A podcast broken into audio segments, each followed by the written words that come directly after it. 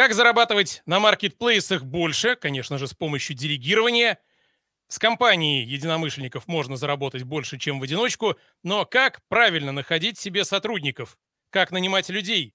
Сегодня у нас в гостях на созвонах селлеров Антон Фокин, эксперт по найму сотрудников, и, конечно, с нами Алексей Сорокин, сооснователь созвонов селлеров. Я Макс Романов, и обсудим, как зарабатывать больше с помощью людей и не промахиваться раз за разом через все каналы, и через наш телеграм-канал, и на ютубе, и э, в разборах на ютубе, мы транслируем мысль, что большие деньги без команды не зарабатываются. Так просто не бывает.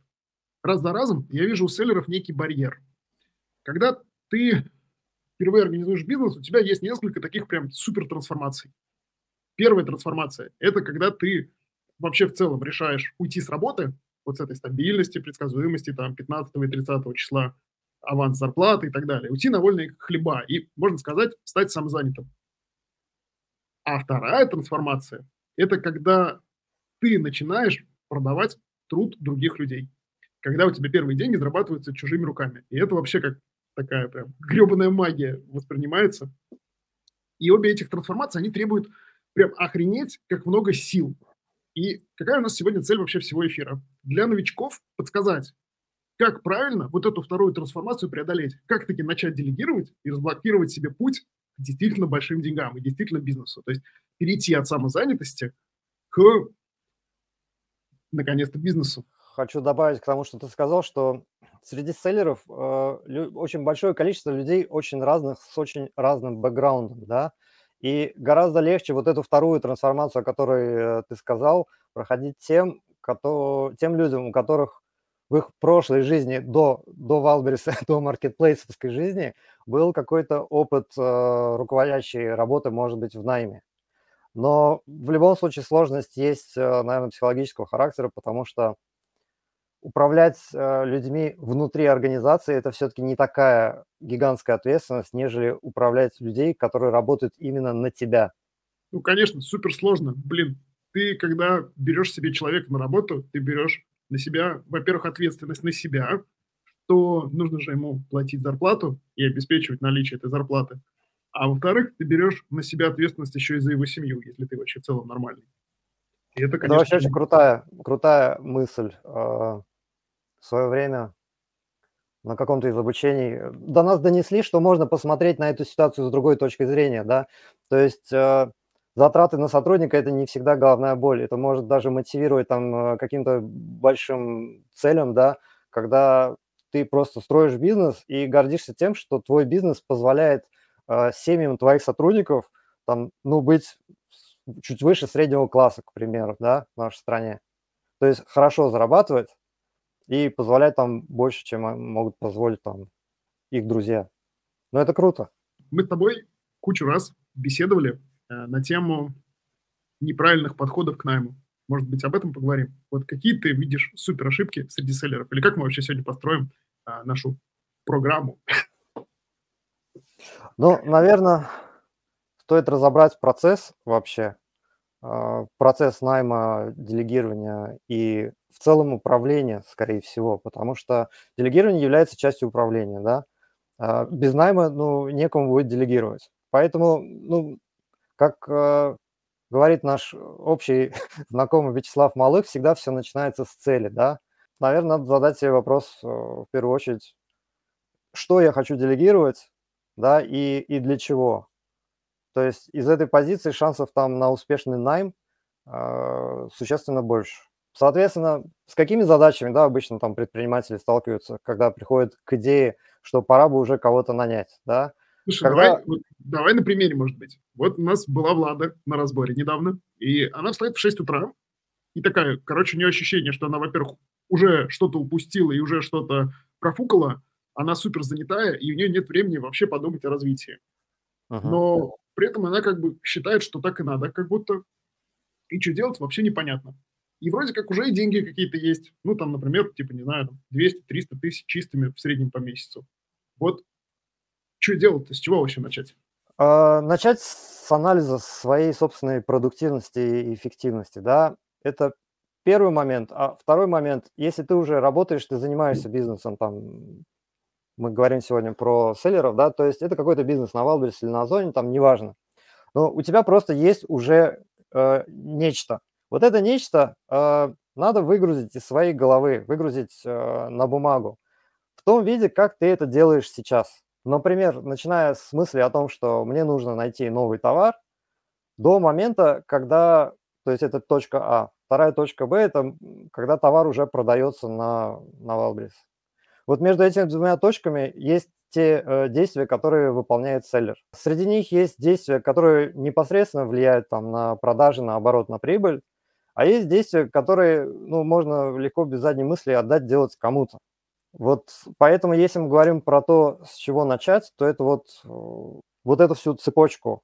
Ну, по большому счету, это процессы, да, просто на них так не смотрят, так не называют, скорее всего, селлеры, но по факту это так и есть. То есть это некий перечень функций, которые взаимосвязаны между собой и которые приводят э, к тому результату, который есть на данный момент. Это делается в любом удобном виде, да, то есть здесь не обязательно рисовать там майндмэпы, это, наверное, такой же близкий к высшему пилотажу инструмент. Просто на бумаге выписать это все и провести вот ну, такие э, как бы стрелочки, что э, к чему приводит и на что выливается. Дальше в этой схеме, скорее всего, там, если делить по ролям, э, у селлера на начальном этапе будет везде написано там ответ на вопрос, кто это делает, я, кто это делает, тоже я, тоже я, я, я. Ну и дальше можно на это посмотреть и в голове себе представить, что вот здесь это могу делать не я и дальше подумать о том, э, каким этот человек должен быть, чтобы он делал так же, как я, там, а еще лучше, когда он будет делать лучше, чем я делаю. И здесь уже как бы появляется такое понятие, как эффективность, да, наверное. Привет. Я Алексей, сооснователь проекта «Созвоны селлеров», благодаря которому создано это видео. В рамках созвонов я очень близко общаюсь с десятками быстрорастущих селлеров на маркетплейсах. На основе этого я сформулировал топ-5 действий для мощного роста селлера в пяти простых постах. Что тебе нужно сделать прямо сейчас, чтобы ускорить свой рост? Может быть, учиться прокачивать карточки товаров? Или искать лучшего байера в Китае? Или, может быть, научиться управлять рекламными ставками через биддер? Самое важное происходит не на уровне инструментов, а на уровне личности предпринимателя. Всего пять простых действий, после которых ты не будешь прежним. А рост твоего бизнеса – это неизбежное следствие роста твоей личности. Поставь видео на паузу и забирай топ-5 действий для твоего роста в моем телеграм-канале по ссылке в описании прямо сейчас. А что лучше в первую очередь делегировать? Какие-то рутинные процессы, которые не требуют никакой квалификации? Или заранее начинать задумываться о том, что человек, которого ты нанимаешь, должен тебя в чем-то усиливать и желательно превосходить в чем-то? Здесь э, тоже есть разные точки зрения на это. Наверное, вот с, с людям, не имеющим руководящего опыта, совсем вот нанимающих своего первого в жизни сотрудника, действительно имеет смысл э, нанимать э, людей на высвобождение своего времени, на рутину. Ну, рутина тоже бывает разная, да, рутиной можно заниматься, если ты получаешь какой-то определенной рутины, если она доставляет тебе там какое-то удовольствие. Там есть люди, которые любят там в табличках что-то делать, да, хотя это можно отдать другому человеку. Но если он любит, он получает это удовольствие, да, то делегировать это, ну, наверное, смысла особого нет. А есть задачи, э, которые, ну, скажем, я больше к этому склонен, э, задачи нацелены на рост. То есть это позиция, когда мы нанимаем людей для роста. Точка. Ну, к примеру, у тебя э, оборот магазина там 3 миллиона, ты намерен там вырасти до 10. Ну вот до, до 3 миллионов ты сам магазин довел, а дальше ты уперся в потолок, да? Соответственно, ты можешь нанять человека, который управлял там магазинами с оборотом 5-8. И он с большей вероятностью, достаточно быстрее, чем ты сам, скорее всего, поможет тебе выйти на, на те цели более высокого порядка, которые ты ставишь. Хорошо, давай вернемся к примеру. Вот я селлер, у меня есть какая-то уже выручка и сколько-то чистыми. И ага. я хочу последовать э, своей консультации с профи, твоему совету, и я должен выписать некий список функций. А что вообще я делаю каждый день? Типа там, делаю вот это, делаю вот это, делаю вот это, делаю вот это. Какой-то хронометраж на этом этапе мне надо вести? Это было бы вообще идеально, просто это такая штука, которую, ну, про пользу которой многие знают, но очень сложно себя заставить. Конечно, при этом имеет смысл делать это, ну, минимум неделю, наверное. Вот, а, то есть это некий снимок э, рабочего дня, по-научному называется. Но важно, чтобы это был некий цикл по времени, да, неделя – это минимум. И действительно ты видишь, на что на самом деле ты тратишь э, время, э, фактически, а не то, как ты думал. Сюда же можно как бы добавить вторую такую, ну, достаточно известную тоже штуку, да. А, если ты знаешь стоимость своего часа рабочего и свою эффективность, что ты за этот час успеваешь сделать.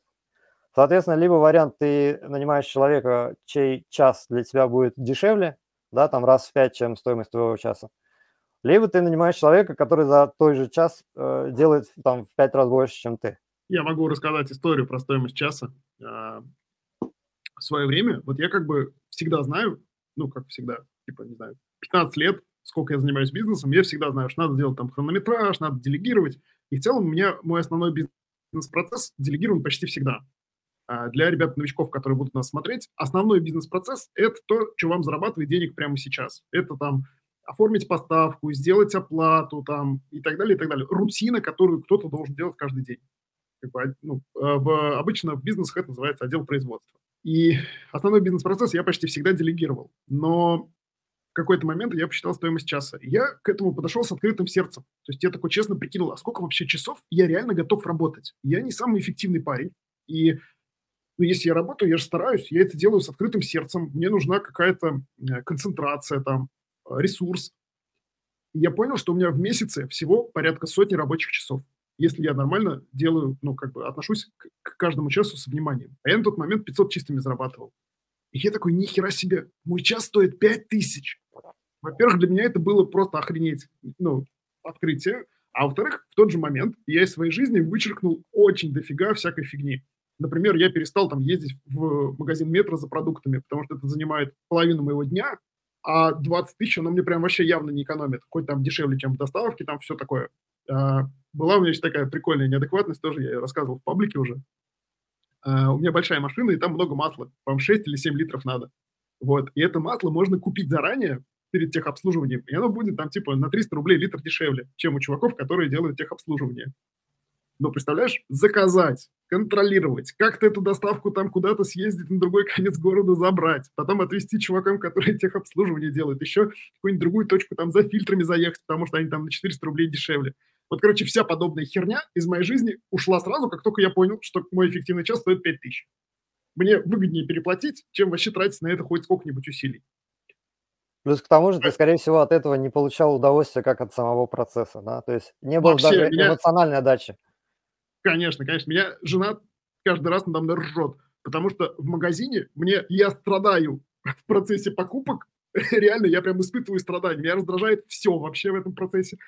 А на выходе еще, сука, и платить надо. То есть не то, чтобы мне платили за эти страдания, а я карту прикладываю. Меня это вообще взрывало каждый раз просто. Хорошо, давай вернемся э, к селлерам. Итак, мы примерно прикинули стоимость часа. Вот если этих часов примерно 100, ну, может быть, у кого-то 120, но я, если честно, сомневаюсь. Вот мне кажется, 100 удобно решать. Получается, что если ты селлер, и у тебя есть уже сотка чистыми, то как бы у тебя час стоит прям тысячу рублей точно. И вот так, положа руку на сердце, кажется, что за тысячу рублей ты найдешь вообще дофига желающих работать на любой функционал. Правильно рассуждаю? Я посмотрел на это по-другому немножко. То есть, если ты зарабатываешь сотку, а, я бы поставил себе там, ну, следующую задачу, как заработать 300 там, или 500 чистыми, да, если сотка уже есть. Накидал бы некий план, и потом подумал бы, кто мне для реализации этого плана нужен. И еще плюс для реализации такой, чтобы мне, меня это занимало, ну, не 24 и не 12 часов, да, а желательно там, ну, 2-3 часа в день. Но тут есть, э, это такая очень тема обширная. То есть это не некий абстрактный человек, который пришел, и ты там грубо говоря, улетел на Бали, да? а у тебя там сотки на 5 увеличилось. Здесь появляется другая задача, да, то есть нужно начинать э, простраивать некие контры э, системы, да, системы, в которую придет этот человек работать, системы регламентов, там, точек контроля, э, инструментов коммуникации, взаимодействия с этим человеком. Marketplace – это история чаще всего про удаленный формат работы, да, а, хотя не всегда. Но я сталкивался с тем, что селлеры часто ну, вру не часто, но они ищут людей э, для работы в офисе. У этого, скорее всего, есть определенные там причины, но, тем не менее, формат удаленной работы с менеджерами, да, он преобладает. А управлять людьми на удалении гораздо сложнее, чем управлять, когда они сидят там напротив тебя или в соседнем кабинете, да. Нужно учиться, нужно уч- начинать учиться управлению. То есть как минимум с того, чтобы ставить задачи по, по смарту. Можно я чуть-чуть вмешаюсь? Короче, у нас был прошлый бизнес, информационные сайты, и там была такая должность аналитик. Это такой типа, эм, типа главного редактора, но с супер глубоким пониманием цифр супер глубоким там умением анализировать поисковые запросы, знанием SEO, там, ну, прям такой, короче, прокачанный. И у нас в какой-то момент была фантазия, что нам этот бизнес нужно замонтази- замасштабировать, и нужно посадить ангар вот этих вот аналитиков. И мы думали реально их там нанять, ну, типа, человек 50. По-моему, в итоге в пике у меня их работало человек 18-20, но прикол был в том, это был 2015 или 2016 год. Короче, мы начали их нанимать, сняли себе большой офис, мы даже тогда сняли не офис, а такой сняли 300 метров коттедж, лофт у нас был, вот прям по кайфу всем, и мы начали их нанимать, начали, вот как ты говоришь, глаза в глаза им передавать какие-то там знания, еще что-то. Но у нас было несколько ребят удаленных, которые выросли из каких-то других должностей, пришли к нам на рядовую работу, и эти ребята выросли в аналитиков. И мы в какой-то момент охерели, когда увидели, что удаленные ребята по показателям рвут тех, которые ходят в офис. И мы в тот момент допустили, что мы вообще не самые умные, и что, чтобы уметь управлять удаленными ребятами, нужно научиться уметь управлять удаленными ребятами. И мы заманьячили себе какие-то там системы для э, контроля, больше там цифр внедрили и отказались полностью от э, офлайновых чуваков. Короче, я к чему веду? Мне кажется, и до сих пор я в этом прям стопудово уверен, что нормально ли у тебя работают удаленные люди, зависит от того, насколько хорошо ты умеешь управлять этими удаленными людьми. А чтобы уметь управлять, надо учиться управлять удаленными людьми и тратить на это свои очки внимания и усилия. Все так. Э, я бы добавил здесь, что ну, нужно учиться управлять в принципе, потому что ну, мы либо сами управляем глобально, там, в том числе и своей жизнью, да, там, теми же подрядчиками, не только своими сотрудниками, но в целом хочется верить, что мы управляем. Вот, а, поэтому а инструменты управления и там и правила, и законы по управлению, на самом деле, это наука. Этому учиться нужно обязательно. Но если ты пришел в бизнес надолго и не хочешь остаться там самозанятым до пенсии. На самом деле, сразу здесь э, могу такой этот э, инструмент для начинающих селлеров, наверное, а, обозначить. Э, ну, когда вы уже наняли там человека, да, есть понятная инструкция, регламент, по которому идет – то есть э, здесь достаточно таких точек контроля ежедневных, как 10-15-минутные э, созвоны по утрам и что-то там вроде часового митинга раз в неделю.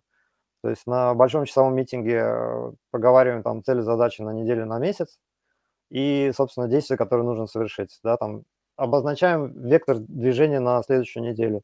Вот отвечаем на вопросы сотрудника, там, если они у него есть. А хорошо бы, чтобы они у него были.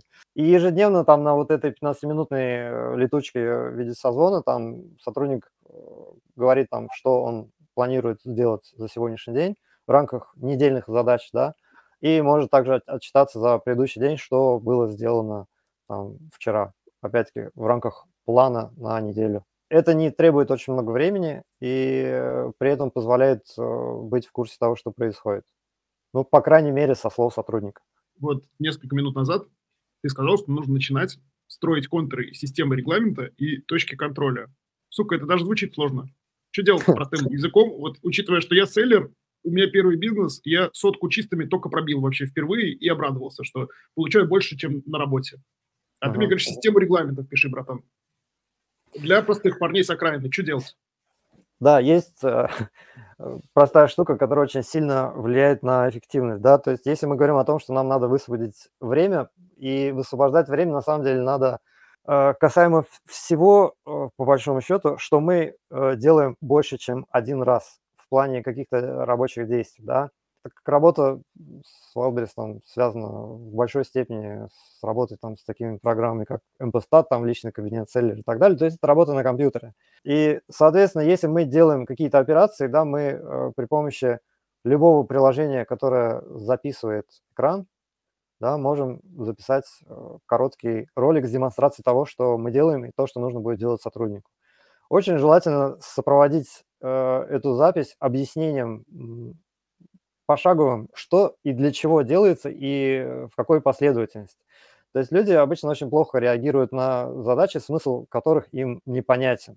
Есть еще такая ошибка у предпринимателей. Они могут думать, что все остальные люди думают так же, как они.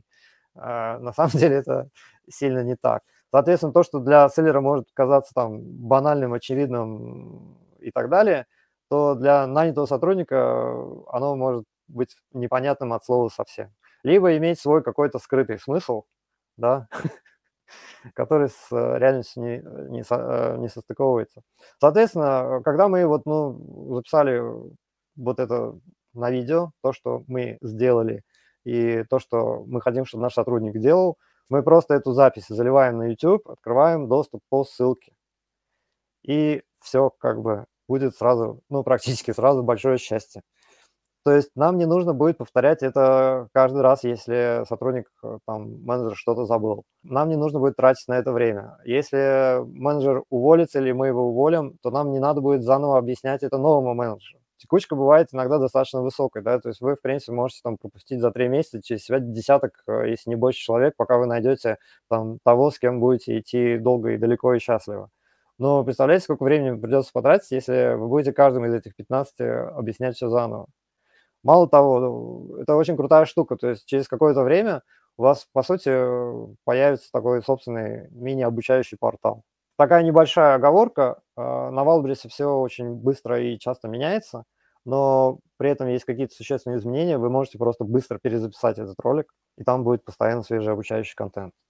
Еще важный момент. Э, нужно проверять у сотрудников, скажем так, степень понимания и усвоения этого материала.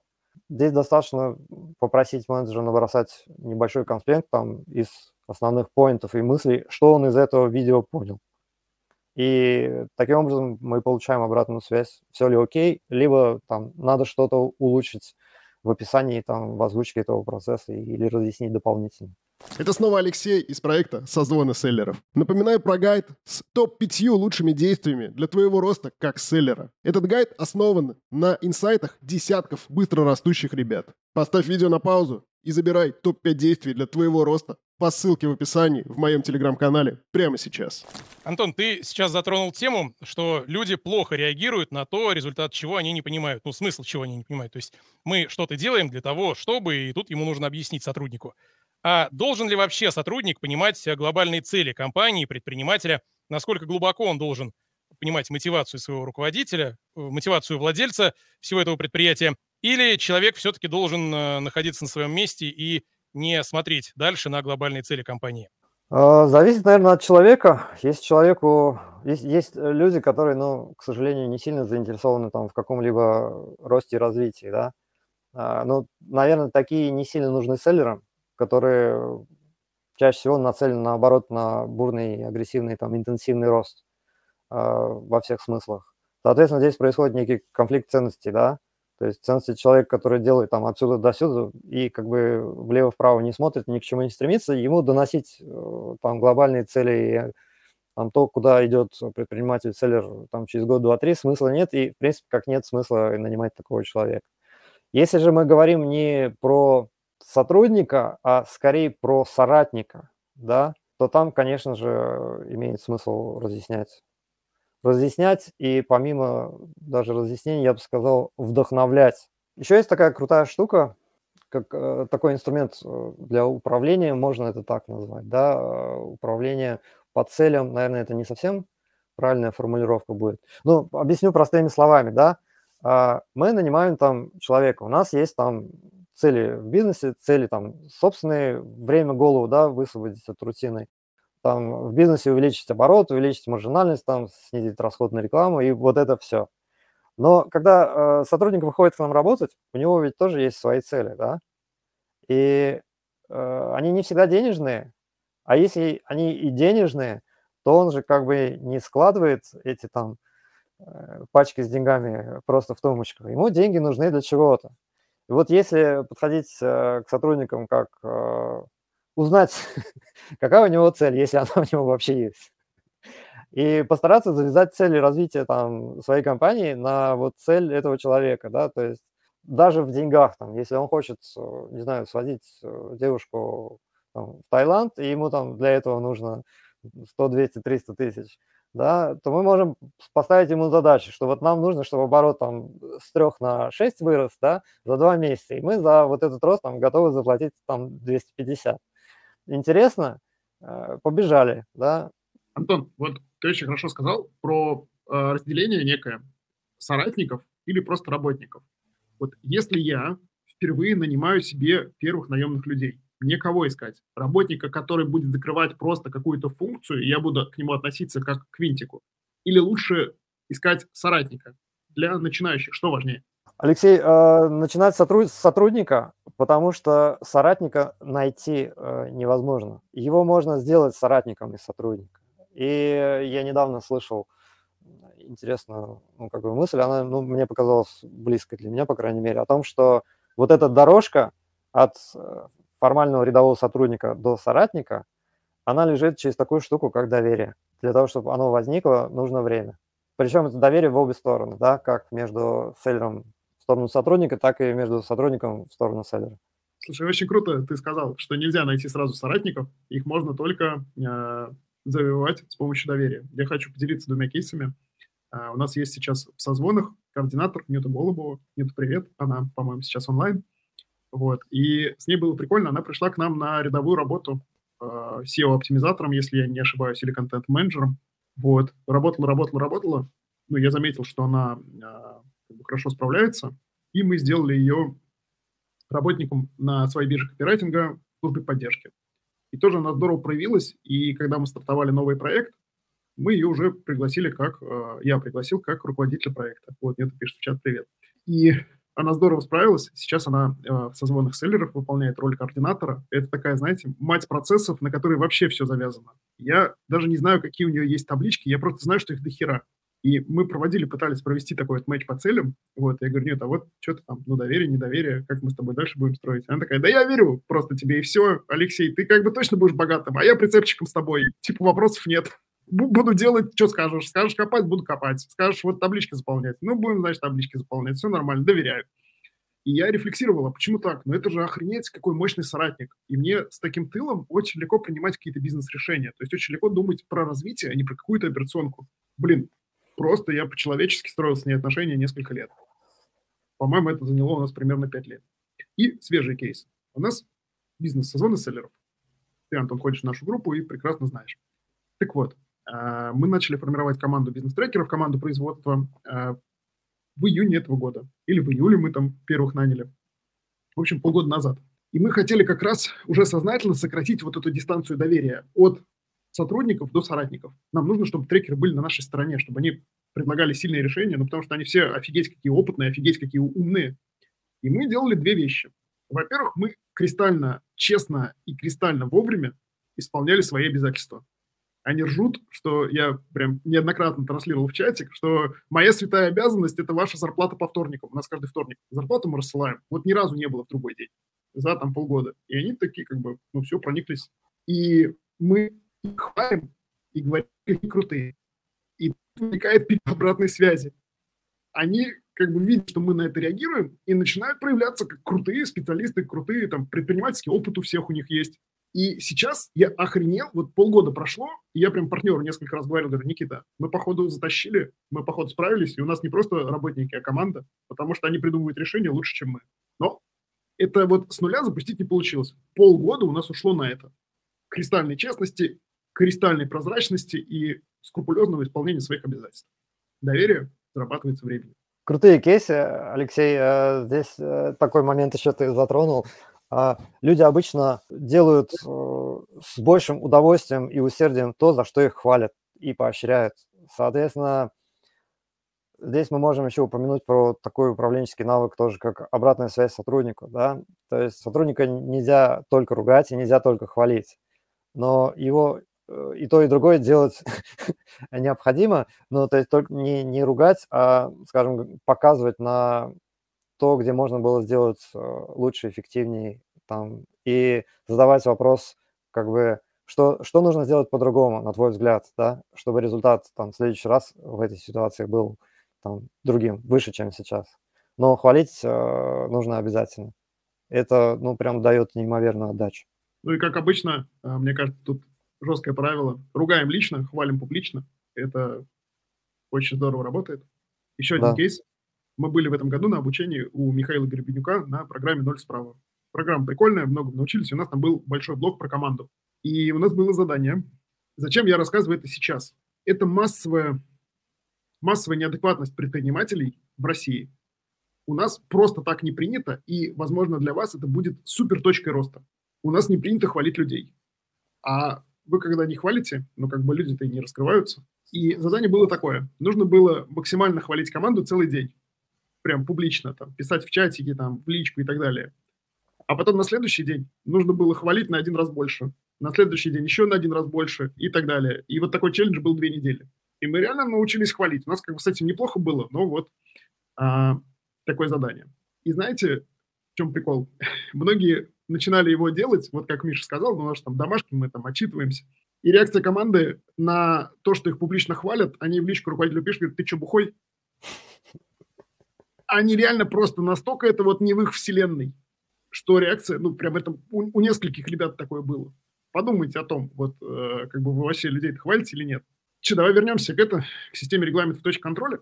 Так, мы остановились на том, что надо писать видосы на какие-то типовые действия, видосы выгружать на YouTube и беседовать о том, как человек их понял. А может, как-то это сразу можно улучшить? Например, какой-то чек-лист для самопроверки написать по какой-то конкретной части. Или там, вот здесь важно вот это, вот это и вот это. Еще раз пробегись глазами и проверь вот это, вот это и вот это, потому что оно важно, потому что вот это и вот это. Как ты считаешь? Алексей, э, здесь, э, в принципе, нет э, никаких запретов на то, что можно добавлять или убирать. Самая главная ценность, наверное, вот этой штуки – это то, что можно в инструкцию видео запихнуть любую вещь, которую ты делаешь больше, чем там два раза. Это ну, гигантское высвобождение времени и внимания в своей голове. Вот дальше это можно действительно усиливать какими-то чек-листами. Либо там один раз человек изучил, рассказал тебе, что он понял, ты ему сказал, да, ты правильно понял, или нет, ты понял правильно, но не все. Вот пересмотри, иди еще раз, приди там еще раз, да. Вот, и дальше он может сделать один раз там под присмотром, и дальше уже делать самостоятельно, полностью освоив и не возвращаясь там к тебе, Лекселеру, с повторными вопросами. Хорошо, класс. А с чего начинать? Что в первую очередь вот так видео описывать? Да, что угодно. Не знаю, как, как, как ты загружаешь там карточки, да, как ты там меняешь цены, как ты там, не знаю, пишешь службу поддержки, там, ну, любое действие, которое ты повторяешь в своей работе из того списка, который ты за неделю в хронометраже себе составил. Хорошо, понятно. А, давай чуть-чуть я дополню. Два подхода есть. Одному нас научил Дима Филин, а он взял от а, Миши Дашкиева, а второй я транслирую. Первый подход такой. Все действия можно разделить на несколько групп. И вот если сверху вниз смотреть, то первое и самое важное – это развитие. Но когда у тебя голова занята, ты про развитие как предприниматель думать не можешь. Следующее – это какая-то тактика, тактические действия и, возможно, тактические решения. Чем мы там делаем прямо сейчас. Следующее – это рутина. Какие действия надо делать, просто надо делать. Ну, например, там, не знаю, отвечать на отзывы, оформлять все самые там поставки, следить там за рекламными ставками, еще что-то такое. Прям рутина, которая просто должна происходить на фоне. И следующий уровень – это хрень. Это та самая рутина, которая должна происходить на фоне, но еще и мозги включать не надо хрень – это то, что прям вообще точно надо делегировать прямо сейчас в первую очередь. Это какая-то очень простая работа, с которой может справиться любой человек без предварительного обучения и которая просто должна быть сделана. Вот такой подход от Миши Дашкиева и Димы Филина, который нам его пересказал. Мой подход следующий. Всегда есть, э, есть какие-то вещи, которые легко делегировать, которым ну, просто легко обучить, легко передать записав там одно видео или написав одну инструкцию. Второе, есть какие-то вещи, которые занимают дофига времени. Прям вот самые емкие по твоему времени. И третье, это вещи, которые пиздец бесит. Которые вот прям, как у меня с магазином, который ты думаешь, ну блин, ну неужели опять это делать? Я прям страдаю. Вот наверняка есть что-то на пересечении всех трех этих контуров. Что легко делегировать, чему легко обучить, что занимает много времени и что тебя пипец как бесит. Вот найди то, что на пересечении трех вещей, и вот в первую очередь это надо передать, чтобы задышать вообще спокойно как предпринимателю и думать, как дальше развиваться. Вот такая у меня гипотеза. Здесь э, мы говорили о том, что нужно в первую очередь выгрузить, да, то, как оно сейчас происходит на бумагу, дальше подписать там, кто это делает в данный момент. И вот такая фишка, что когда ты вот пишешь под каждой функцией там «я», нужно внимательно послушать э, ощущения в теле и свой внутренний голос. Вот э, там, где тебя в этот момент начинает тошнить и выворачивать, с этого можно как раз начать и делегировать в первую очередь. А там, где ты прям чувствуешь, что у тебя улыбка расплывается, и ты получаешь какое-то ну, тепло внутри, кайф от этой же рутины, то здесь ты можешь как бы это оставить себе там или делегировать в вторую, в третью очередь. Антон, у меня вопрос, возвращаясь к найму сотрудников. А можно ли заранее понять, насколько человек соответствует тому, что он обещает, что он заявляет. А то, может быть, он обещает три короба, а на деле все получится совсем не так, как он обещал. Вот как это прочитать заранее, чтобы не оказалось, что на словах он Лев Толстой, а на деле понятно кто. Вот как это заранее определить и можно ли вообще? Можно, но сложно. А, есть такое тоже негласное правило, да, что людей нужно проверять работой, потому что в резюме может быть написано много чего, а человек о себе может рассказать тоже много чего. Не всегда соответствующее действительности. Еще бывают ситуации, когда человек был э, частью команды и приписывает себе результаты всей команды. Хотя по факту, ну, как бы он может делать там 20% в лучшем случае, да, от этого результата. Здесь неплохо э, работают, и селлеры принимают такие, применяют такие инструменты, как небольшие анкеты, с реальными кейсами. Это обычно делается в Google табличках, и ссылка прикрепляется прямо к описанию вакансии. Ну, соответственно, рассматривают в качестве кандидатов только тех, кто эту анкету заполнил и написал там ответы на эти кейсы. Можно проверять э, в процессе собеседования да, людей, опять-таки, э, на примере каких-то реальных ситуаций или проверять хотя бы э, их ход мыслей, да, то есть мы рассказываем, что была такая ситуация, да, там, даем какие-то водные и спрашиваем, вот ты, менеджер, с такой ситуацией сталкиваешься, какие твои действия? Да, а здесь, если человек с такими ситуациями не сталкивался, то он начинает там выдумывать, фантазировать. Если же для него это был очередной там рабочий момент, да, то он, у него от зубов отскакивает как бы по шагам, что нужно в этой ситуации сделать, чтобы получить э, правильный результат. Ну, э, здесь еще у меня такая э, метафора есть, да. Я нашел пересечение в своей голове между подбором персонала и селлерским бизнесом, да, на маркетплейсах. Э, есть такая штука, как насмотренность.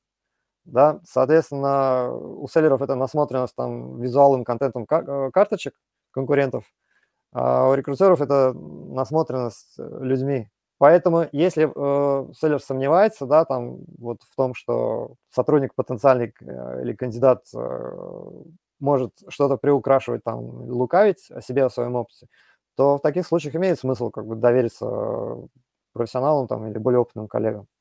Ну, на самом деле, это тоже одна из таких э, селлерских э, проблем и бед, э, на самом деле, потому что я пару раз э, видел, как проводят они собеседования, но это, это просто нечто. Слушай, а давай поговорим уже про конкретные кейсы. То есть примерную методологию мы как бы поняли. Ты говорил, что часто видишь неадекватность. И у меня в связи с этим два вопроса. Первый. Вот э, ты видишь десятки селлеров в своем ближнем круге. Ты участвуешь активно у нас в сообществе, в группе созвонов, э, ты активен там в лагере и так далее. Как ты считаешь, вот селлеру вообще, что именно в большинстве случаев нужно заделегировать? И как это все назвать? Искать надо кого там? Менеджера, не знаю, там, личного ассистента. Какой функционал передать и как назвать? Просто здесь, наверное, сложно универсальный некий рецепт дать. А, у разных селлеров разная внутренняя кухня. Даже если это какие-то небольшие начинающие ребята. У кого-то, скажем, упаковка товара и маркировка происходит на кухне по ночам, да, а у кого-то все на аутсорсе, на fulfillment. Тот самый уровень хрени. Да.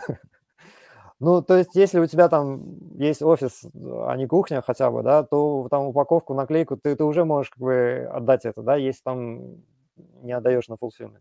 Но это такая какая-то низкоуровневая, совсем примитивная работа, которую 100% селлер не должен да, выполнять. Что еще? Ну, организация поставок, там, отгрузок на Валбрис, да. Э, это не так, что прям э, сильно сжирало бы время, но это вот как раз те самые повторяющиеся действия. Там единственное, что важно э, делать это планово, чтобы предвосхищать ситуации, когда товар уходит out of stock, да. и все предыдущие труды там селлера или другого менеджера, они просто падают в никуда, и карточку потом заново придется выводить. Получается, что все-таки как бы типового пути нет. Каждый селлер, несмотря на всю похожесть, индивидуален.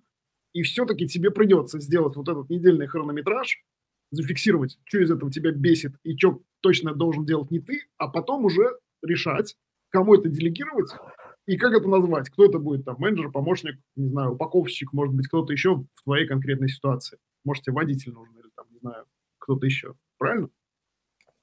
Ну, глобально, да. То есть э, все, что э, можно отдать на аутсорс, лучше отдать на аутсорс. То, что у тебя останется, оно останется вот из рутины, там, из тактики, из стратегии, да, там. То, что непосредственно приносит деньги, там, в плане действий, то, что там приносит деньги, но косвенно, и то, что не приносит деньги, там, типа наклейка наклеек на пакеты, да, от слова совсем. Вот э, начинаешь с этого конца и постепенно освобождаешь свое время для более там значимых э, дел, задач, либо там для более полноценного отдыха, если ты работаешь 20 часов в сутки, то, то есть это восстановление энергии, там, но это тоже имеет ценность, и за это часто стоит заплатить сотруднику. Ты сказал, что все, что можно отдать на аутсорс, нужно отдать на аутсорс. Это для меня неожиданно. Почему? Ну, потому что если э, оно работает э, без тебя, то это лучше, чем оно работает, но с тобой, с твоим контролем, с твоим вниманием и так далее. То есть, чтобы не тратить очки своей управленческой энергии на то, что как бы тратит уже кто-то другой, хоть это, возможно, будет в моменте чуть дороже, но очевидно, что типа я сам упакую как бы в кавычках бесплатно, а fulfillment возьмет с меня там сколько-то рублей за единицу товара правильно? Ну, как Чтобы минимум. не тратить как свои минимум. управленческие очки внимания. Плюс здесь же есть еще ну, экономическая составляющая. Ну, чем хорош бизнес на маркетплейсах, это в основном про цифры, да. То есть я слышал от одного спикера классную фразу, что на самом деле через какое-то время все э, селлеры, они приходят к тому, что бизнес на маркетплейсах – это работа в Google таблицах. Все остальное можно делегировать, отдать на аутсорс, там, не знаю, решить, в любом, в любом случае можно решить. Но вот с цифрами как бы нужно работать э, постоянно э, самому и держать на этом фокус. Соответственно, даже если у тебя уже там, ну, компания, да, у тебя есть там упаковщики, есть склад, помещение, там, ты закупаешь оптом расходные материалы, но все равно этим же должен кто-то заниматься, да, э, либо это будешь ты, либо это будет другой там четвертый нанятый человек, да, чтобы руководить этими тремя и всеми процессами э, внутри этой микроединицы. Так не проще ли отдать это вот фудфилменту и вообще как бы, ну не то чтобы забыть, да, но перестать тратить свой фокус. А, ну, если это рентабельно. А для того, чтобы понять, рентабельно нет, надо считать и сравнивать. Антон, э, где лучше искать будущих сотрудников? Может, есть какие-то специальные рыбные места прикормленные, намоленные? Рыбных мест, э, к сожалению, нет. А, есть всем, наверное, известный HeadHunter со своим конским ценником на доступ к базе, а, даже который не под силам там даже большим компаниям там, с большим бюджетом на HR. Есть возможность э, за не сильно дорого разместить вакансию, да, но при этом очередная еще как бы беда селлеров в том, как они составляют описание вакансии. И здесь тоже очередная метафора про схожесть э, найма персонала с э, селлерским бизнесом, да. У меня приготовлено несколько скринов, но давайте, наверное, чуть, чуть попозже к этому подойдем. Продолжаю отвечать на вопрос, что можно сделать. Можно разместить в достаточно большом количестве телеграм-каналов, посвященным как, в принципе, поиску работы, раз – есть каналы, посвященные поиску удаленной работы, два. Есть а, огромное количество каналов а, тематических, так достаточно узко. То есть, если, например, мы ищем дизайнера, там нам не нужно кидать в канал, где ищут там нянек для детей, да. Есть каналы там, где люди работают с текстами, то есть задача там по написанию SEO, и вот, вот это все там можно отправлять туда. Есть, наверное, проблема с поиском таких людей, как э, менеджер по работе с блогерами, потому что это некая новая сущность, наверное, для рынка в целом, и их пока, наверное, можно пересчитать там по пальцам на двух руках. Мы тут недавно от нашего методолога узнали, что есть новая профессия, ей учат, и есть люди, которые ищут такую работу, внимание, мимолог, чтобы мемчики рисовать тебе на нужную тему. А ты говоришь, менеджера по блогерам, типа, не найдешь. Слушай, ну, э, здесь так же, как э, с менеджерами маркетплейсов, да, то есть у нас э, есть там, не знаю, сколько десятков онлайн-школ, которые выпускают менеджеров по маркетплейсам. Ответы на вопрос, что они умеют реально делать после выпуска из этих онлайн-школ, ну, он для меня открытый, да, и у меня очень большое количество сомнений есть на этот счет. Если же мы говорим про профи, с которым ты будешь разговаривать на языке бизнеса, да, и он будет понимать задачи, которые стоят перед твоим бизнесом, ну вот я скорее про таких людей. А тем, кто выпускается из этих курсов, чтобы до таких дорасти, да, нужно там определенное количество человека часов провести в этой сфере, там, обкатать э, то, чему их научили применить, получить ошибки, поменять что-то, получить там хороший результат, а потом уже повысить свой ценник на рынке труда и приносить пользу селлерам. Поэтому там не все так э, однозначно выглядит, как, как кажется. У меня есть вопрос, он для меня важен. Мы постоянно э, с партнером на эту тему спорим. Многие предприниматели думают следующим паттерном. Что я сейчас найму суперпрофессионала, и суперпрофессионал скажет мне, во-первых, что делать, а во-вторых, все запилит по красоте. Мое дело только открывать вовремя кошелек и доставать из него деньги. Вот так вообще работает, особенно для новичков, в контексте новичков так вообще никогда нигде не работает от слова совсем. Это действительно очень глубокое и большое заблуждение у селлеров. Вот. Ну, мы здесь опять-таки подходим вот к моим слайдам, которые я скоро покажу. Я проходил э, лагерь про Вячеслава Малых, два потока. лагерь идет э, два месяца. И между лагерями есть еще там на отдых, по-моему, команда берет один месяц. То есть э, два лагеря – это пять месяцев. На протяжении этих пяти месяцев я э, видел один конкретный пост одного конкретного селлера о поиске сотрудника. То есть недостаточно в чатике написать еще менеджера и думать о том, что сейчас вот этот поток просто ломанется к тебе там, как будто ты компания Adidas и работать на тебя – это работа мечты там всей страны. Вот это про заблуждение в плане найма у селлеров. Слушай, а вот э, ну вот идея нанять суперпрофессионалов, и что они мне все запилят, это вообще ни на каком уровне не работает. Я вот уже с деньгами, и я там, ну, допустим, хочу какое-то новое направление стартовать или протестировать. Мне тоже самому все с самых низов прохавывать. Я это уже кучу раз в жизни делал. Вообще, блин, неохота. Придется все-таки, да?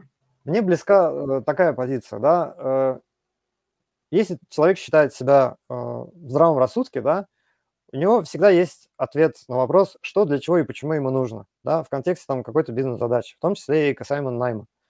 Вот если э, у него есть ответы на эти вопросы, то он сможет, скорее всего, поставить э, ТЗ на поиск нужного человека.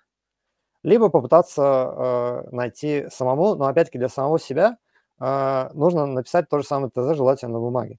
Ибо, как всем известно, без ТЗ результат так что, когда мы, э, мы опять возвращаемся, когда мы выписали на бумагу все эти функции, да, по, э, по той функции, которую мы выбрали там на делегирование, мы расписываем задачи, да, из чего эта функция состоит там, или что надо сделать по шагам, чтобы вот кусок функции дал результат там достаточный для следующего итерации в процессе. Собственно, дальше на основе этого мы можем уже понять, э, кого нам нужно найти. Либо мы берем там вот того, кто ничего не знает о маркетплейсах, и тогда мы готовы, должны быть готовы тратить время на его обучение. Либо там мы берем, что чуть-чуть э, лучше э, выпускника какой-то онлайн-школы, но который пока не работал в реальном э, кабинете селлера.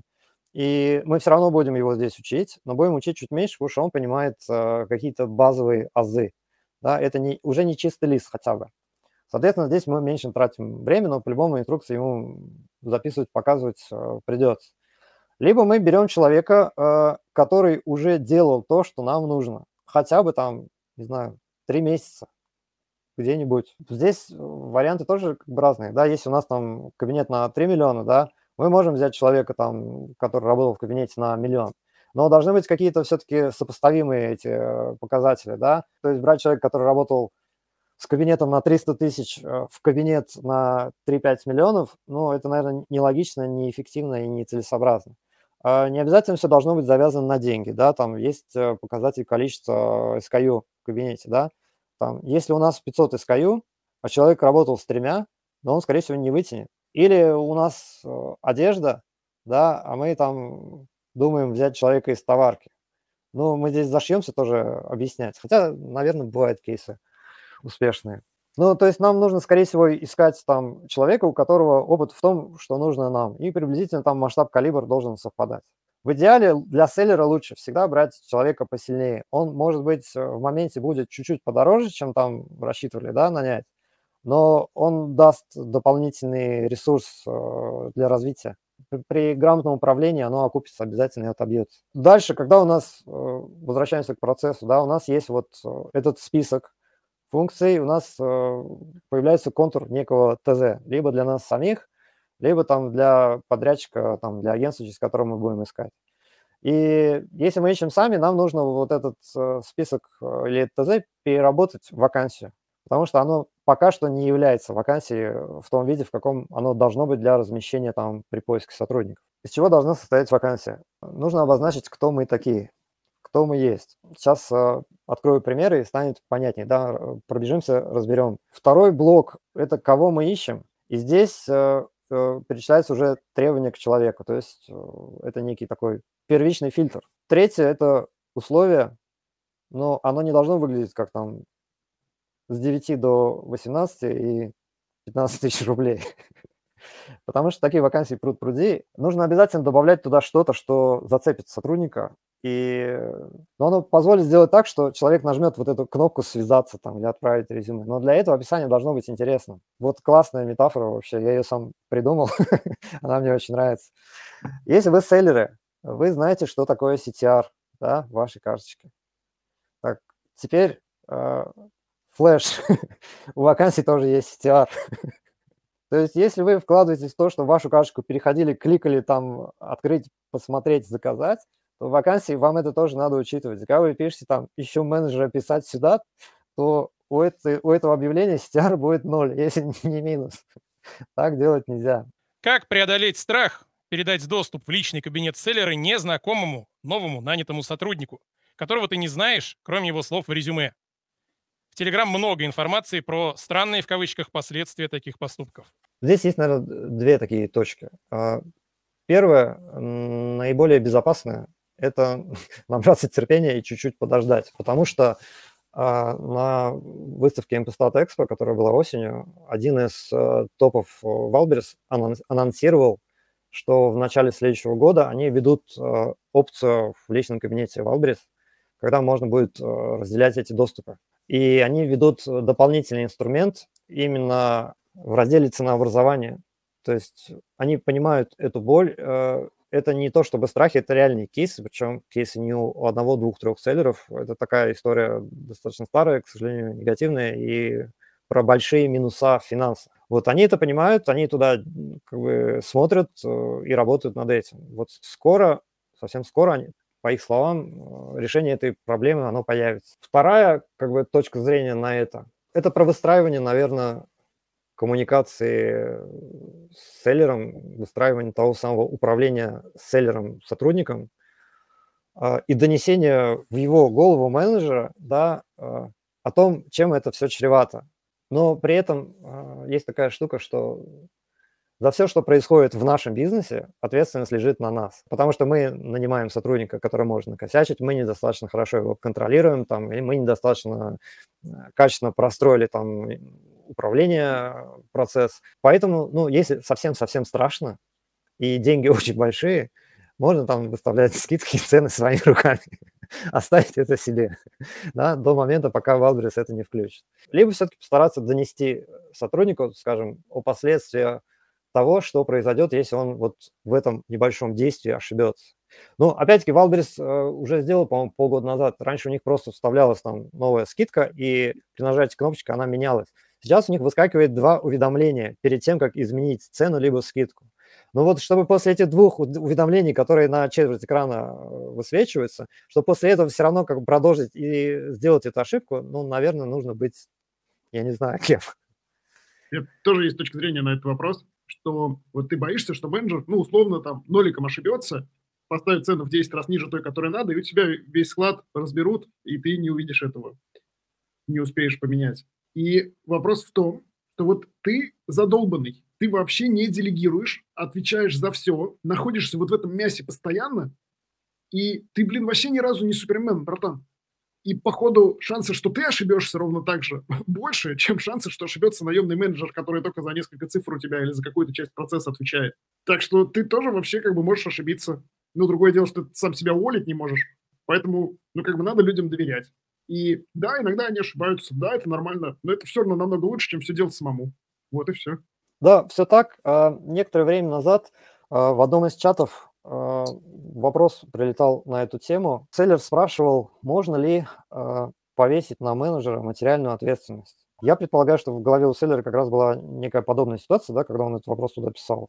Меня заставило это задуматься немножко, да, но тем более, если вот мы сидим там, неважно кто где, да, менеджер наш может сидеть за компьютером в другом конце нашей страны скорее всего, очень часто, э, ну, никаких вообще оформлений договорных там на удаленке, к сожалению, там, особенно у начинающих селлеров с этими сотрудниками, чтобы что-то на них повесить, ну, нет.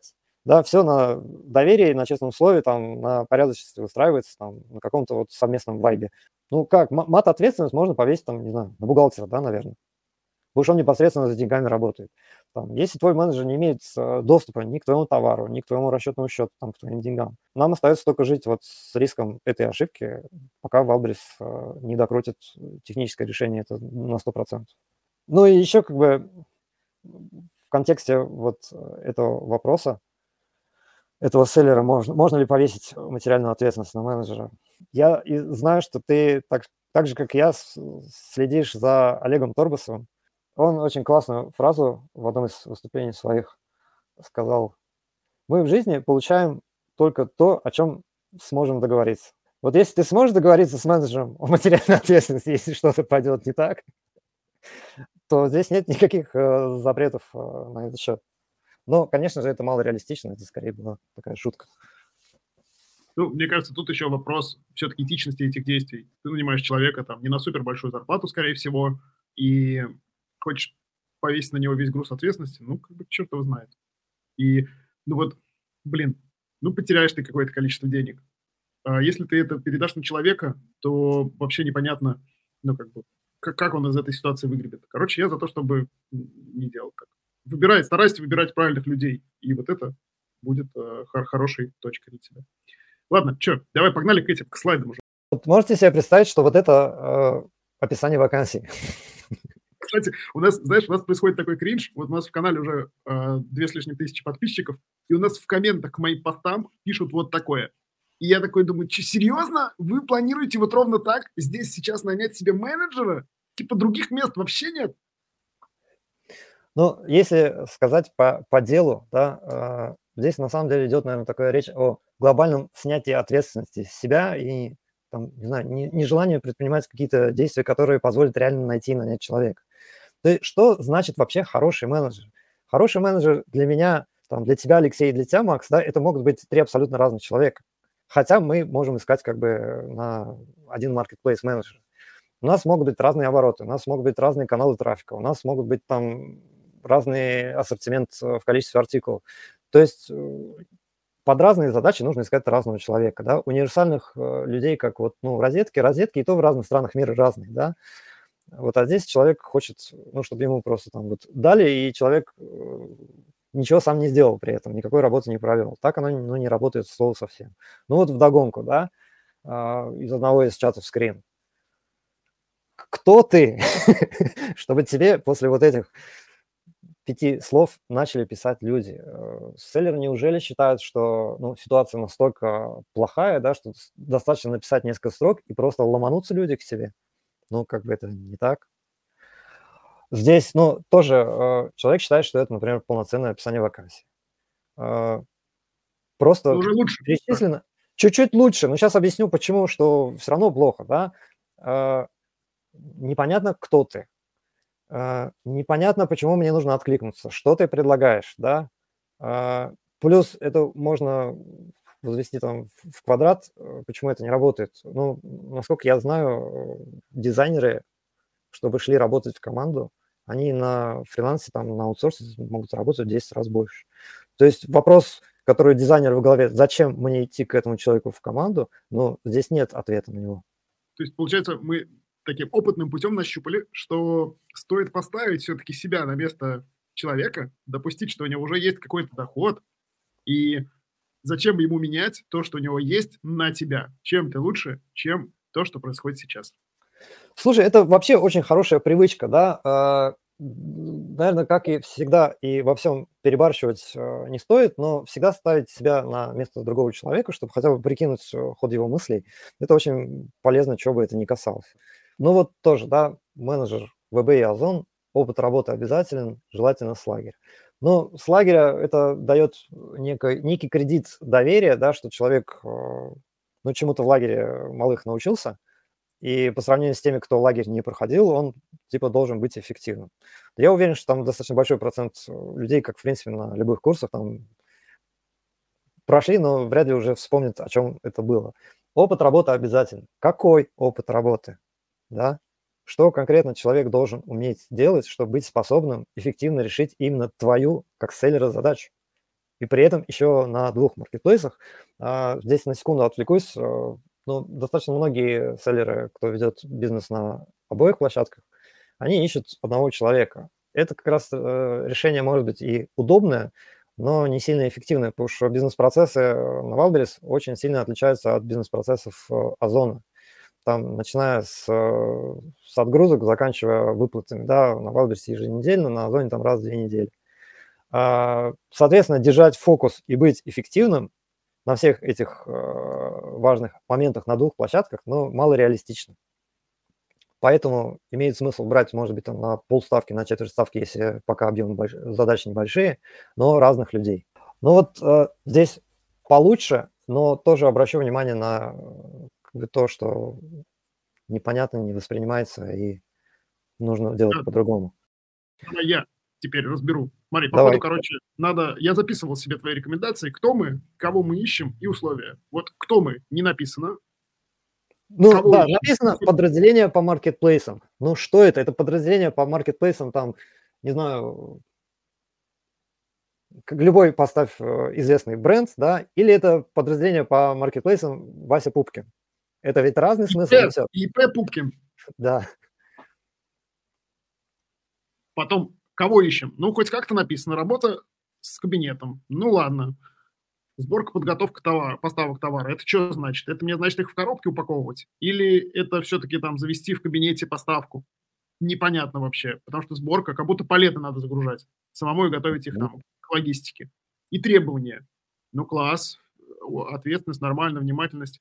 Не про условия. Типа денег сколько платите. Полный день, не полный. Удаленка, не удаленка только про ответственность и про обязанности. А что для меня в этом какой плюс? Как будто ничего нет.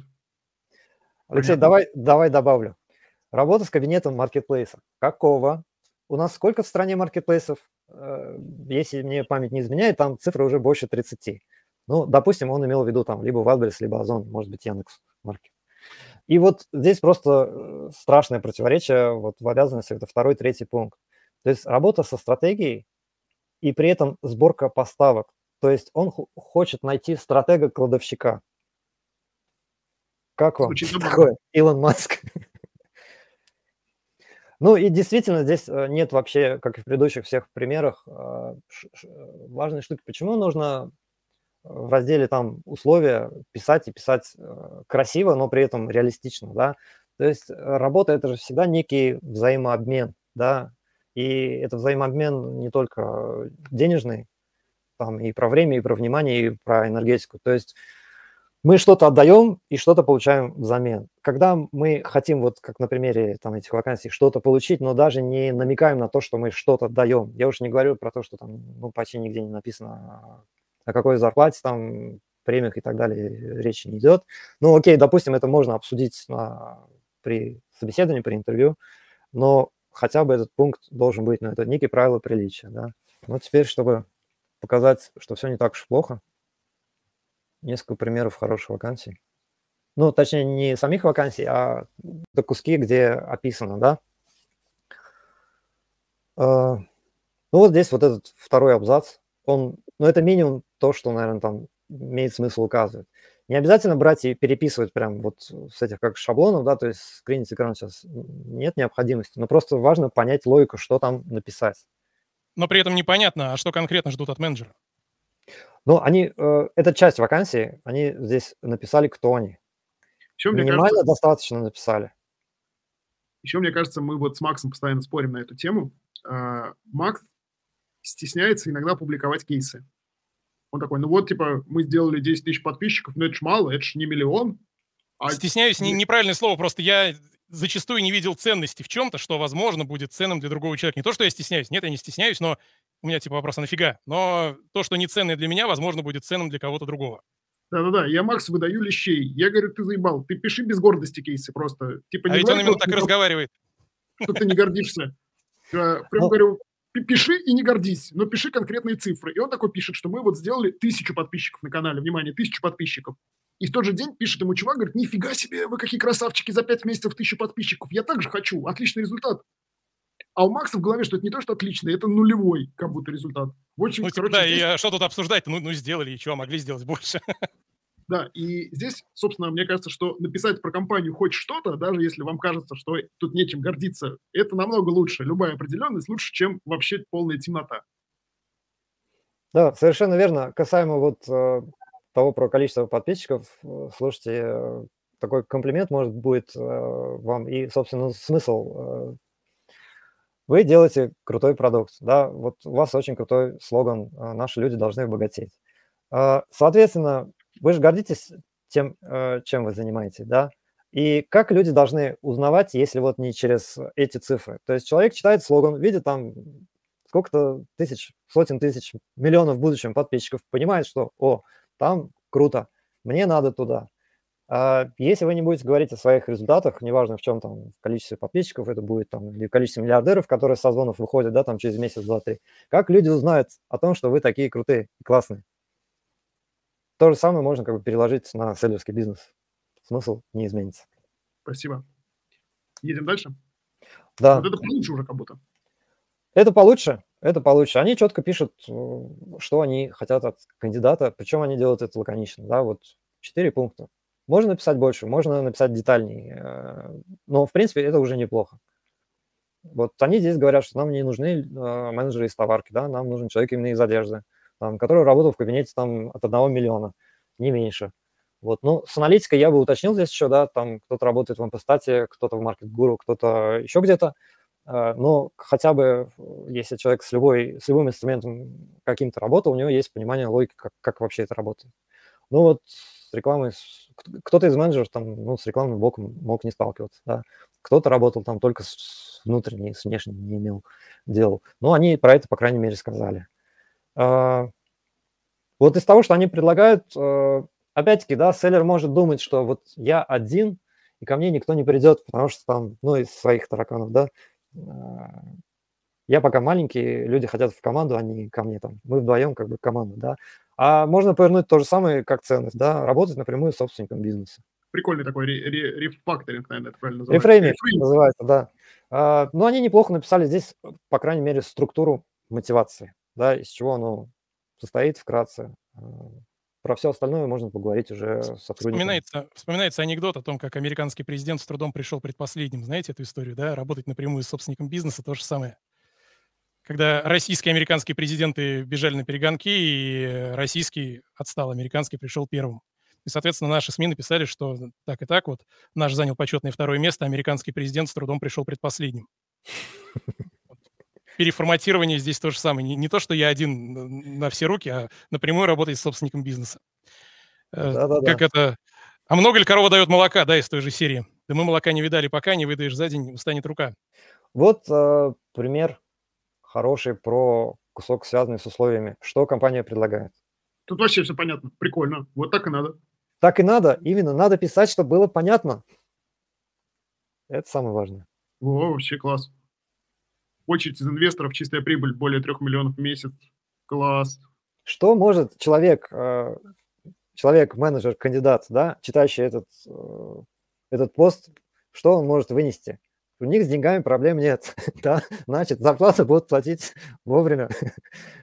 Чистая прибыль 3 миллиона, значит, оборот там, наверное, миллионов 10-15 есть, да. Значит, не маленькие. Есть команда, и даже есть э, менеджер, там, ну, здесь они ищут уже, получается, операционного директора, по большому счету. Там, и, соответственно, быть. будешь уже не самым э, помыкаемым человеком, а будет кем помыкать тоже. Да, да. А я бы наоборот, вот на месте менеджера бы напрягся и думал, псы, что вы не можете своего, что ли, чувака вырастить операционного? Что это вы ему директор-то ищете вовне? Значит, у вас вопросики с обучением. Тра-та-та. Ну, Алексей, здесь могу подискутировать с тобой на Ну эту ладно, я, тему. Ты я же больше болеешь 15 лет никуда не нанимался, слава богу, так что я, возможно, думаю не как все остальные.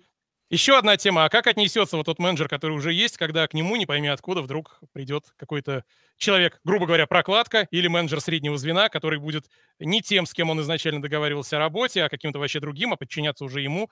А как он к этому Человек- отнесется? Человек-прокладка, ты унизил всех вообще сразу. Как отнесется? Од- Здесь Одним есть словом. следующие варианты. Он может увидеть в этом для себя потенциал для развития, да, когда приходит сильный операционщик, и с ним менеджер может кратно вырасти, да, обучиться чему-то, чего он сам не умеет. Либо он может сделать там, кинуть обидку, да, то, что простыми словами называется, там, и уволиться. Ну, на его место очень быстро найдется другой менеджер. Ну, либо не быстро. Ну, кстати, И- по- И, наверное, и тот уже не поиск будет менеджера- знать, что была смена, и нормально отнесется к новому Да. управляющему. как вариант. Поиск менеджера, в принципе, это задача операционного директора, если он есть в компании. Это тоже своего рода там вид делегирования некоторые.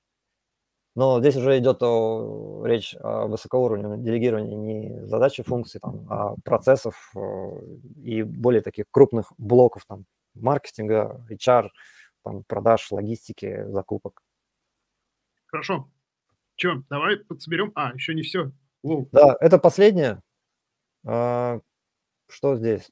Ну, они прописали условия, прописали график, и дальше они неплохо тоже написали про свои ценности. Да, вот фраза «В нашей команде придерживаются нетоксичного общения». Да? Ну, наверное, некоторые токсичные люди думают, что они не токсичны. Ну, по крайней мере, Я, например. о том, что коллектив здесь должен быть комфортный, приятный, дружеский. Слушайте, вот со стороны человека, который не считает себя токсичным, при выполнении КПИ, это сразу вспоминается Велижанин и Гребенюк, и тема, что такое KPI, да? Давайте напишем по-всякому КПИ, КПИ и так далее. Ну, слушайте, ну, ну стрёмно по-русски писать КПИ. Ну, Согласен, это стрёмно. же Key Performance индикатор, соответственно, Короче, не русские слова. Проявился. Что Да, я не, я, я- я- я- не считаю себя токсичным отнюдь, я как раз это доказываю активно. Не, ну Да, серьезно, я стрёмно. Вакансия хорошая, но КПИ стримак. Вот вам 42 пункта, почему я не зануда, да? Это Да. тоже 108. похоже на тебя. Хорошо. Подсоберем итоги. Итого, если я начинающий селлер и хочу нанять первого человека, мне нужно недельку тупо позаписывать, что я делаю. В идеале позаписывать с хронометражом. Потом посмотреть на этот список и подумать, от каких пунктов вообще коробит. Типа, какого хрена это я делаю? Это действительно ли работа предпринимателя или нет? Подумать, э, ну это вообще типа хрень, рутина или все-таки это стратегия? Подумать про стоимость своего часа. Действительно ли я должен тратить свои дорогие часы вот на это вот посчитать, сколько в деньгах стоит эта хрень, да, в эквиваленте времени. Дальше Да. расписать эту хрень по пунктам, из нее сделать техническое задание на поиск человека, который будет эту хрень делать дешевле, чем я, сильно дешевле. Дальше это техническое задание оформить вакансию, разместить ее, э, мы про это поговорили, да, то есть это телеграм-каналы э, релевантные, профильные, э, Headhunter, там, Superjob, но эти площадки, они известны всем. Здесь такой момент. С одной стороны, не надо спамить э, как бы весь интернет своей, своим описанием, но чем больше ты разместишь, тем больше людей увидят, то есть это некая воронка, да, тем больше откликов ты получишь, и тем больше возможности выбрать лучшего среди них, лучшего именно для тебя, для твоей рутины, для твоей задачи. Поэтому, ну, вот туда время потратить точно стоит. Дальше, соответственно, когда у тебя насыпалось какое-то количество откликов, тебе надо там их отфильтровать тоже.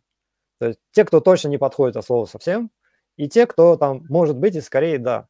Дальше надо с ними связаться там и пообщаться. То есть э, это еще очередная беда, вот, ну, про которую, не знаю, мы упомянули сегодня, нет, э, навык проведения собеседований. Здесь такое пр- простое правило, да, э, если ты собеседуешь как селлер сотрудника, то говорить ты должен 20% этого времени. 80% времени говорить должен он, а ты должен слушать и анализировать и фиксировать, да. Хорошо, когда у тебя есть некий заготовленный список вопросов, а не просто там расскажите о себе, что вы где делали. И эти вопросы должны быть связаны с твоими задачами твоего бизнеса. И сравнивать э, как бы то, тот опыт, который у менеджера есть, был, нужно со своими задачами. Не в целом оценивать, там, он крутой или он не крутой. А дальше как бы это по большому счету просто переговорный процесс. Дальше мы принимаем решение, желательно основываясь на фактах ну и на какой-то внутренней интуиции. Добавлю от себя. Сегодня было несколько важных поинтов, о которых мы говорили. Очень удобно делегировать. Э, даже если у тебя нет каких-то супер регламентов, не обязательно упарываться и описывать вообще все, что можно описать в компании. Это называется регламенты головного мозга. Надо взять то, что ты хочешь перепоручить, и записать об этом видосик. И рассказать, что здесь важно, как это делать, в каком порядке, на что обращать внимание. Желательно еще рассказать, почему это важно. Человеку будет ну, намного проще как бы делать хорошо, понимая, почему этому уделяется столько внимания. Удобно выстраивать с сотрудниками точки контроля, особенно первое время, это 15-минутный митинг каждый день и часовое планирование, часовой митинг раз в неделю примерно. Это можно делать онлайн, в Zoom, там, как вам удобно. И еще очень важно, очень круто приобретать не работников, а соратников. Но соратники вырастают из работников. И я бы на вашем месте приглядывался к ребятам, будет ли вам комфортно с этим человеком ну, ближайшие несколько лет работать достаточно тесно. Может ли он стать тем, кто, как моя Нюта, будет обеспечивать фундамент и крепость для дальнейшего роста, чтобы вам не думать про операционку вообще, освободить свою голову и не думать, а не закосячит ли он там без меня-то? Про то, как платить. Да, вот, точно. Как платить, сколько платить, что вообще адекватно, как к этому вопросу подойти, вообще непонятно тоже. Потому что люди ищут и на 15 тысяч, и на 150. Нам Более того, люди и на 300 ищут менеджеров. И не директоров операционных, а именно менеджеров. Охереть. А, да, но здесь не то, чтобы охереть, здесь надо просто подумать и понять, какую ценность этот менеджер приносит э, этому селлеру, что ему готовы столько платить. На самом деле здесь, к счастью или к сожалению, нет тоже какого-то универсального рецепта или схемы расчета. А, есть, наверное, моя какая-то внутренняя убежденность, основанная там, на многолетней насмотренности в плане, как вообще бывает. Платить надо, во-первых, вовремя, как у вас, Алексей, по вторникам, например. И платить э, нужно чуть-чуть выше рынка но надо понимать всегда, э, за что ты платишь. То есть ты платишь выше рынка за результат выше рынка. Если ты получаешь среднестатистический выхлоп среднестатистического менеджера, то есть эффективность его там стремится к нулю, то мы, конечно, здесь не платим выше рынка. А, важно завязывать оплату на какую-то метрику, которая для тебя, как для селлера, важна. Важен рост этой метрики, чтобы человек, показывая этот рост, получал как бы растущую оплату труда. Ну, вообще такое есть э, тоже э, неформальное правило, да, если мы говорим о том, что мы нанимаем людей для роста, то с наймом каждого сотрудника у тебя финансовая часть твоего бизнеса должна увеличиваться. Иначе ты либо нанял неправильного сотрудника, либо там ты очень хреново управляешь э, своими людьми. То есть у тебя оборот там 3 миллиона, там ты один, ты нанял сотрудника, у тебя там через месяц, два, три должно прирасти в обороте там, и в прибыли в итоге, да. Соответственно, есть какая-то фиксированная часть окладная, и есть какая-то переменная, которая, опять-таки, привязана именно к росту того показателя, который для тебя важен. Кто-то э, хочет э, раздуть оборот, да, он привязывает там премию к росту оборота. Для кого-то важна чистая прибыль, да, но особенность э, такая, что посчитать стопроцентно чистую прибыль селлера, там, не раскрывая, может быть, информацию о каких-то закупочных ценах там и, других моментах э, менеджера, ну, достаточно сложно. Поэтому они в любом случае видят какую-то прибыль, но не стопроцентно чистую, но опять-таки там можно процент привязать. А можно убить двух зайцев, да, там поставить э, переменное вознаграждение в размере при росте оборота но при э, там, маржинальности, которая должна быть не ниже там, 30%. И, иначе там он может там, увеличить в 5 раз, а маржинальность 5% сделать. Наверное, это никому не нужно. Мы сегодня говорили про в целом адекватность, э, про то, что человека надо заинтересовать там, и так далее. А мне вообще надо думать, сможет ли он на эти деньги прокормить семью или не надо думать. Вот типа рынок дает как бы 40 тысяч зарплату, и я буду дураком, если я буду платить 80. Хотя я понимаю, что как бы ну 80 вот с трудом хватит на там траты нормальному человеку. Об этом думать надо или как бы за рынком смотрим и все? Ну, наверное, об этом думать надо. Я вот здесь э, видел тоже один пост, не заскринил, к сожалению. Там человек написал зарплату 5000 рублей в месяц. Серьезно? Вот Охренеть. на 100% серьезно. Ну, мне кажется, что люди, там, менеджеры, они это восприняли как просто оскорбление, да, если не сказать плевок в лицо. Даже если эта работа занимает, там, не знаю, 15 минут в день, но 5 тысяч в месяц, да, это, ну, это очень грустно. Надо, конечно, смотреть э, рынок, да, то есть если тот функционал, который ты хочешь отдать сотруднику, там, делегировать, он стоит э, там тысяч 30-40, то 50 платить не нужно. Но если у тебя вот колбаса из требований на 2 листа А4, да, и на рынке это стоит там 100-120, а ты указал 30 тысяч, то это тоже явно неадекватность. Как решается расширением кругозора? Э, задача расширить воронку, ну, как во всех, наверное, бизнес-активностях. Тебе нужно на входе получить много разных, поговорить хотя бы с 10 и понять, как бы в рынке ли ты, и чего хотят эти люди, которые тебе подходят на самом деле. Как и всегда, повысить насмотренность максимально да. быстро и максимально просто. Слушай, Антон, у нас есть еще вопрос э, в чатике, он вообще с другой стороны.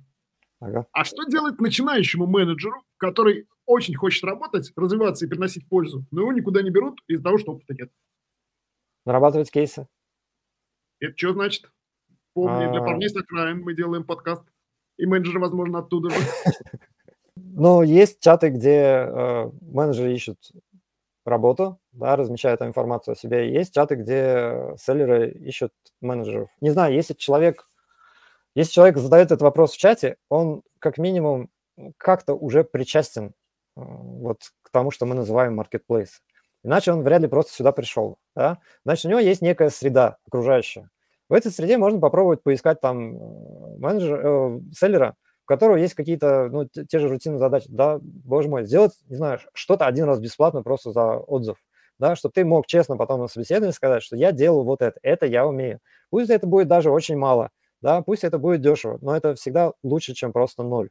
Вот сделать пять таких кейсов и просто написать, что вот работал с этими пятью функциями там, в таком-то объеме, э, могу предоставить рекомендации. Но как бы доверие уже будет кратно выше. Либо там, не знаю, если реально хочешь туда, пойди поработай месяц бесплатно.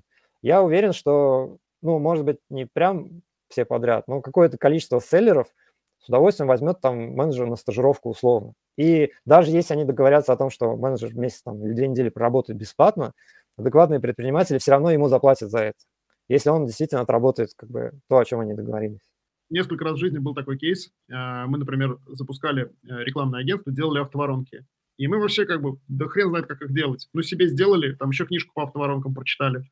И я прям всем друзьям написал, говорю, вот мы хотим делать вот такой бизнес, давайте мы вам поработаем бесплатно, с вас рекламный бюджет, а мы бесплатно поработаем. И неожиданно у нас там типа полтора десятка лидов с одного сообщения в чатике, и мы с ними со всеми поработали, как бы потом уже запаковали кейсы и сами научились, и все на свете, и пошли там платные заказчики. И мне кажется, менеджером можно делать ровно так же. Вон Тёма Лебедев рассказывает, как он первые заказы на сайты получил, на дизайн сайтов. Он просто придумал себе портфолио. Он нарисовал несколько сайтов выдуманным компаниям и всем показывал, что я вот это сделал. Причем он не врал нигде. Он же не говорил, что это выдуманные компании. Он говорил, вот сайт, вот я его сделал. Ну, это же как бы стопроцентная истина. Подскажите, какая хорошая ЗП человека, который полностью ведет магазин? И ИП дал для продажи полностью магазин на мне, до этого был менеджером с опытом работы два с половиной года по ходу вопросов по этому вопросу больше, чем ответов. Ну да, как бы э, один кабинет, да, какой оборот, сколько SKU э, в ассортименте. То есть оценить объем работы. Ну, например, есть там магазин, который делает 300 тысяч рублей в месяц оборота там на пяти артикулах, и им управлял, либо он управлял кабинетом, которого там 5-10 миллионов, да, один. И это очень дорого стоит. Ну, как бы недостаточно вводных, чтобы ответить. Хорошо. 20% э, от прибыли. Красота, я считаю, да. Удачи вам. Сергей говорит, что сейчас платит 80, то есть он на верном пути, и в новом году будет, буду говорить, поднятие до 100. Хорошо. Ну, наверное, это для общей массы менеджерской, скажем, если брать среднюю температуру по рынку, это очень неплохая зарплата. И тем более, если есть уже договоренность о повышении. Че, Антон, Спасибо, что пришел сегодня. Очень крутые советы по кадрам. Спасибо, что пригласили, ребят. Очень нравится, как пересекается твоя экспертиза из кадровых вопросов и из вопросов найма с экспертизой селлера. Круто, очень уникальное сочетание. Я надеюсь, что мы дали нашим ребятам пользу. Многие смотрели наш эфир до конца, значит, польза была. Спасибо, что пришел. Будем делать такую пользу и дальше. Спасибо, что пригласили. Спасибо, Все. зрители. Подписывайтесь на созвоны селлеров все непременнейшие, как в Ютубе, так и в Телеграме.